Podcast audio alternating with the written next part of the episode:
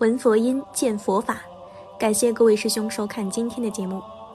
当今的一些学佛修道者，越修越糊涂，越修越迷糊，最后反倒不知自己该怎么修了。问师傅：“你这个法门应该怎么修呀？这不成邯郸学步了吗？自己明明长着两条腿，却不知道该怎么走路了；自己明明骑在牛背上，却不知牛在哪儿，全是迷人。”今天，小编找来了一段来自南怀瑾老师的开示，分享一些真正的道。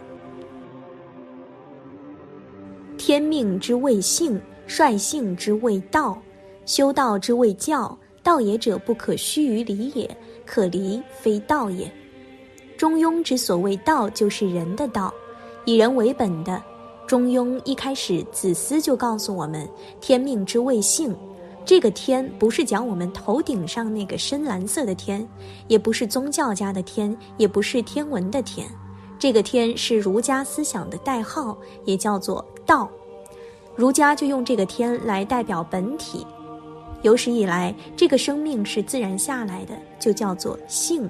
也就是说，我们的生命是自然来的，但这不是物理思想上的自然，是自性当然的自然。就是这个样子的自然，人生来就是这个样子，万物就是那么个现象。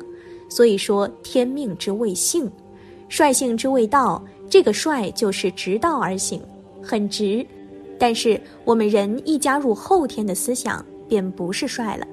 譬如一个婴儿开始会讲话时，后天已经受到污染，就已经不是率性了。儒家经常用赤子之心来形容。一般人解释赤子为婴儿，那是不对的。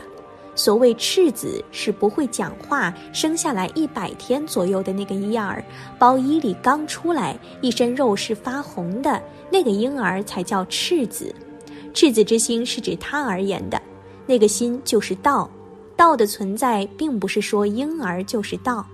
我们大人觉得此心纯洁干净，既无欢喜，也无烦恼，跟自然的赤子之心一样。那就是道，就是所谓的率性之谓道。可是我们人做不到，因此到了我们这个阶段，就是修道之谓教了。赤子之心做不到了，在平常烦恼思想里头慢慢修行，慢慢纠正自己的心理行为，使他返还天命之谓性的道。天命之谓性，率性之谓道，修道之谓教，是三个阶段。这三个阶段同《大学》开始所说的“大学之道，在明明德，在亲民，在止于至善”三个纲要的精神是相同的。道是不可须臾离的，并不是你修它就有，不修它便没有，那就不叫做道了。我念了佛，佛就保佑；不念佛了，佛就不保佑。那佛不是势利鬼吗？那不是道。道在哪里？道没有离开过你。道也者，不可虚于离也，随时都在你那里。可离非道也，不修它，它便跑了；修它，它便来了。那还叫道吗？我送红包给他，他就看我；不送红包给他，他便不看我。那不是道。道你修也好，不修也好，它永远在那里。修道而得道的，不过把自己本来的找出来而已。不修道不得道，像是你本来放在口袋里忘了而已，那个东西还在那里。可离非道也，人离开了道，然后修道才能得到道，那是骗人的，自欺欺人的。道本来人人有，《易经》上讲，百姓日用而不知，一般人本来就在道中却不自知，还要拼命去求道。所以《中庸》上讲：“虽夫妇之愚，可以与之焉，及其智也；虽圣人，亦有所不知焉。”当时我们读到这一段，问老师：“夫妇怎么是愚的呢？”老师只叫我们好好的背，将来自会知道。现在跟你们讲不清楚。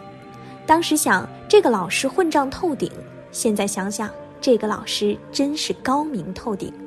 年龄的不同，看法也不同了。夫妇之余，现在我们摊开来讲，男女两个谈恋爱、结婚、生活在一起，那不是一塌糊涂、好笨的事情吗？那才是鬼打架呢。但是你不要以为鬼打架，其中有道，也是道的作用。除了教堂、佛堂有道，连最下流的事情也是道起的作用。所以说，夫妇之余可以与之焉。懂了这个道理，才知道这个中间有道，及其智也。如果进一步认真去研究的时候，虽圣人亦有所不知焉。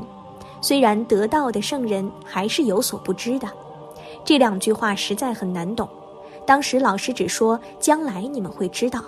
后来研究禅宗，看到书中记载，明朝末年的密云禅师打柴出身，没有读过书，后来悟了道，无书不通。当时有位大学问家问密云禅师这两句话怎么解释，密云禅师说：“具足凡夫法，凡夫不知；具足圣人法，圣人不知。圣人若知，即是凡夫；凡夫若知，即是圣人。”明朝的那些大学问家只好两个膝盖跪下来，佩服到了极点。密云禅师解释。百姓日用而不知的道理，也就是刚才所讲的“夫妇之余可以与之焉”的最好解释。他的意思是说，得道的人固然有道，但是一切众生都有道，普通人也有道，只不过普通人没有见到道，不明白这个道。得了道的圣人当然有道，但是得了道的圣人以为自己得了道，那就是个凡夫，不是圣人了。得了道的人跟普通人一样。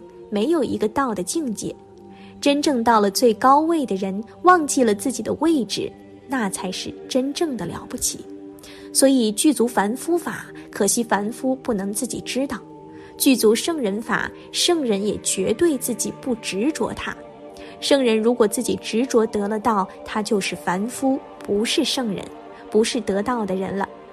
一个普通人如果一下明白了道，他也立刻变成圣人了。同样几个字换来换去有这样妙，圣人得了道的人说我悟了，我是大师，我比你们高，那是混蛋，是狗屎。这个道理被他文字一玩，玩得大家晕头转向。这位禅师不认得字，得了道后能够讲出那么高明的话，所以百姓日用而不知。我们自己有道在哪里，就在我们自己这里，可是你就是不知道。什么叫致知呢？知就是知性。诸位都是父母、家长，总带过婴儿，我们自己也做过婴儿。当时的情况忘记了，但现在应该可以回想得起来。我们生来就有个知性，做婴儿的时候，肚子饿了小的哭，冷了也小的哭。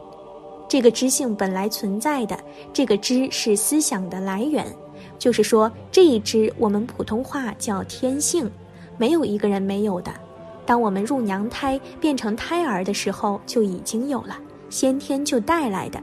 只不过在娘胎里十个月，出生的时候把这十个月的经过忘记了，同我们现在一样，做人几十年，许多事情都会忘掉。尤其娘胎里的经过，几乎每个人都受不了那个痛苦的压迫，都迷掉了。但这个知性并没有损失。当一出娘胎的时候，脐带一剪断，知道冷暖与外界的刺激，就哭了。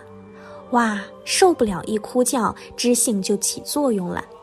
然后旁边的大人把我们洗干净，用布包好，衣服穿上，喂奶，舒服一点，不哭了，都知道的。所以饿了就会哭，就要吃。这个知性是天性带来的。打坐怎么样叫得定啊？致知，刚才念过，致知在格物，对不对？那么什么叫格物呢？不被外界的物质所引诱牵引，叫格物。我们的知性很容易被外界的东西所引诱的，譬如我们的身体，打起坐来酸痛难受，身体也是个外界的物啊。大家马上可以做个测验。当你坐在那里，腿子酸痛，一身难过的时候，突然你的债主拿把刀站在你面前，非要你还钱不可，不还就杀了你，你立刻都不痛了。为什么？你那个知性被吓住了。身体的痛是物，何况身外之物啊？当然，一切皆是外物了。所以，置之在格物，就是不要被身体的感觉以及外境骗走。物格而后知至。把一切外物的引诱推开，我们那个知性本来存在的嘛，你打起坐来知性很清楚，不要另外找个知性。所以先把这个知性认清楚了，再讲打坐。为什么要打坐呢？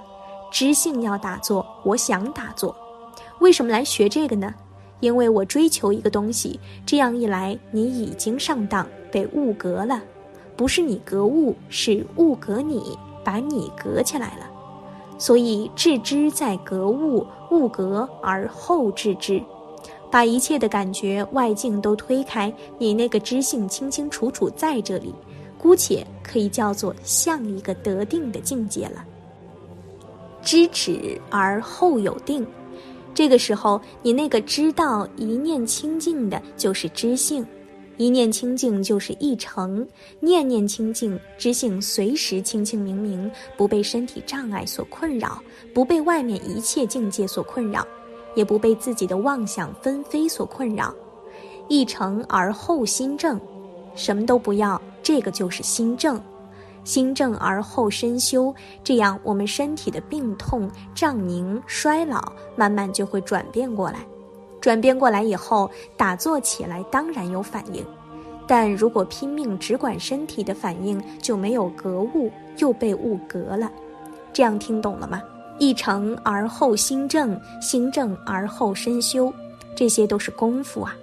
要修多少时间呢？不一定的。身修而后家齐，里面包括大家怎么教孩子，修身、正心、诚意，后世的儒家称之为天人之道。天人合一。现在我给大家讲我们中国文化本有的儒家的道理。我几十年都懒得讲，因为几十年来大家忘了根本，只喜欢看我写的那些佛经之类的书。我那些书不是弘扬佛法，讲佛经也不是弘扬佛法，是教大家不要迷信这一套我们自己本来就有的，是大家没有搞清楚。今天我们反省下来，要回转来走自己文化的旧路。就是我们中国几千年来的传统文化。好了，今天的影片就和大家分享到这儿了，我们下期节目再见。